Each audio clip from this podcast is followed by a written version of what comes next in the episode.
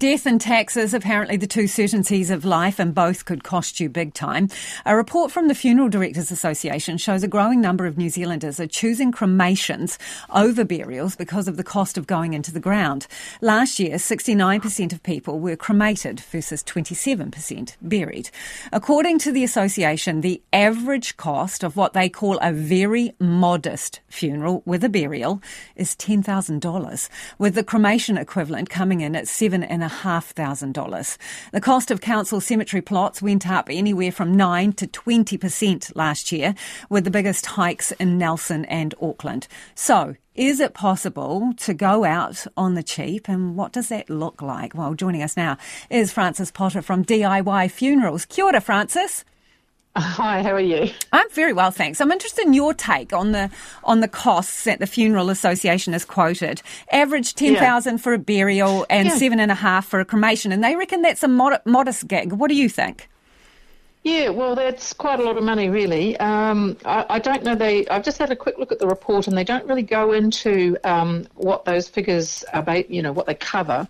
Um, but from my own experience, uh, if you're willing to do a lot of it yourself, you can you can reduce that cost.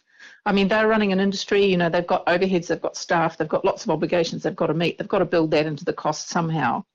Uh, but if you do it yourself, uh, you know, if you've got a team of people around you or a cooperative family, and particularly if you've got practical skills, uh, there's a lot of things you can do yourself.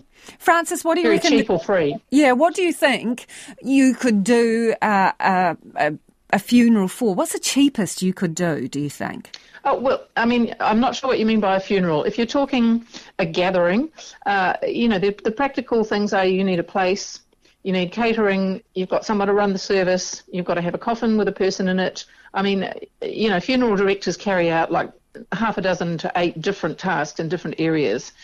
Uh, but if you're going to do it yourself, then uh, depending what your own resources are and maybe your social networks, uh, what kind of property you, you own, then uh, possibly you can do it all yourself. There's nothing to stop you having a funeral in your own lounge room, keeping a body at home, uh, making your own casket, transporting it in the back of a ute.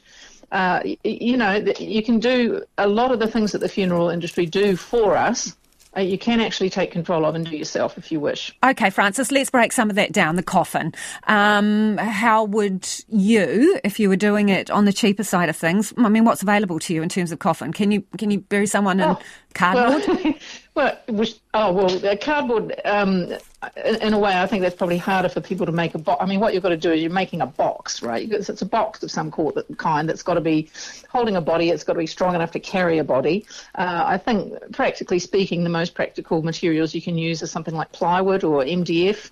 Uh, MDF is quite heavy. Um, plywood is lighter, but you know you can get plywood a full size sheet of plywood for 60 bucks down at Mitre 10. Uh, a couple of those cut up into a rectangular box, which is perfectly legal and you know perfectly adequate. A rectangular box is fine. It doesn't have to be that traditional six-sided shape, obviously.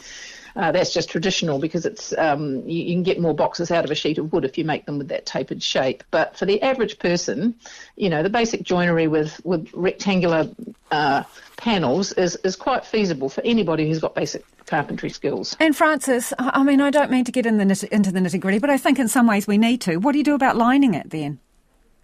Oh well, I mean, just use uh, common sense, really. Uh, plastic, you know, plastic in case, in case there's leakage for the body. Um, that's all that you really need. Uh, there's actually no sort of legal requirement that you do that, but there are requirements about what happens if there is leakage. So you know, just common okay. sense dictates. So, in terms of transporting the deceased, you talked about putting them on the back of a ute. What are the what are the, what, what, what can you actually do? What are the rules? Uh, well, it has to be covered. Obviously, the body can't be seen. Uh, you know, you can't just sort of roll it in a sheet or a tarp or something and throw it on the back of the ute. But, you know, discretion discretion is wise. Yeah. But uh, basically, uh, as long as it's in a container of some kind, you can transport it, uh, you know, in your own vehicle. Um, you know, anyone can do it. I have actually been told that a, uh, you can get a coffin in a Ford Festiva. I don't know if that's true from personal experience, right. but. Uh, you know, most vehicles, a station wagon is ideal. Um, a van, obviously, um, you know, that's, uh, yeah, whatever you have to hand, really. Do we not talk about this enough, Frances, and then rush ahead and make mm, very no, expensive decisions because we yes. kind of think it's icky or taboo? What do you think's going on? Yeah, yeah. I think uh, you know we don't talk a lot about very important subjects, not nearly enough, and and actually talking ahead and and confronting the subject is the best thing you can do because otherwise you're a possum in the headlights. You know, you don't know what to do. There's a dead body. Uh, you know, the first the first thing you are going to do is sort of reach for a known name. Uh, who do we call? Oh, a funeral director. You know, you, you have to think ahead if you're going to try and do it yourself, obviously. You don't want to be, you know, figuring it out and doing the research when you've got a dead body there, uh, you know, mum's died at home or something.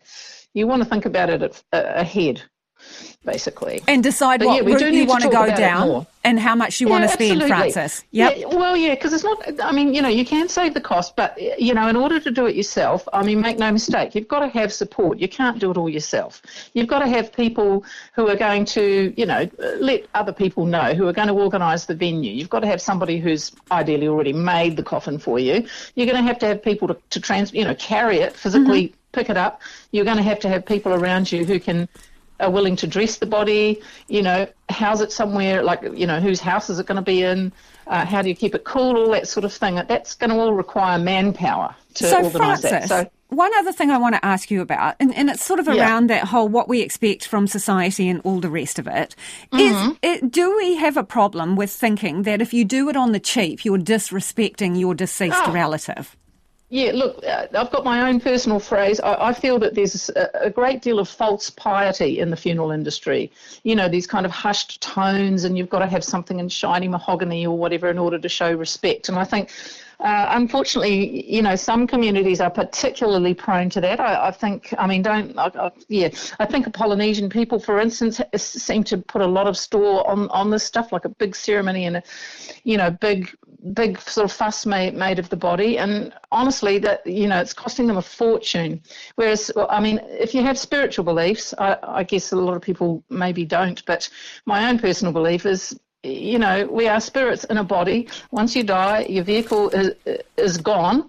You know the part of you that's you is elsewhere. You, are just dealing with the shell uh, so I don't really know where all this stuff comes from that you've got to make a huge expense over a dead body when really there's there's nothing of the person left there.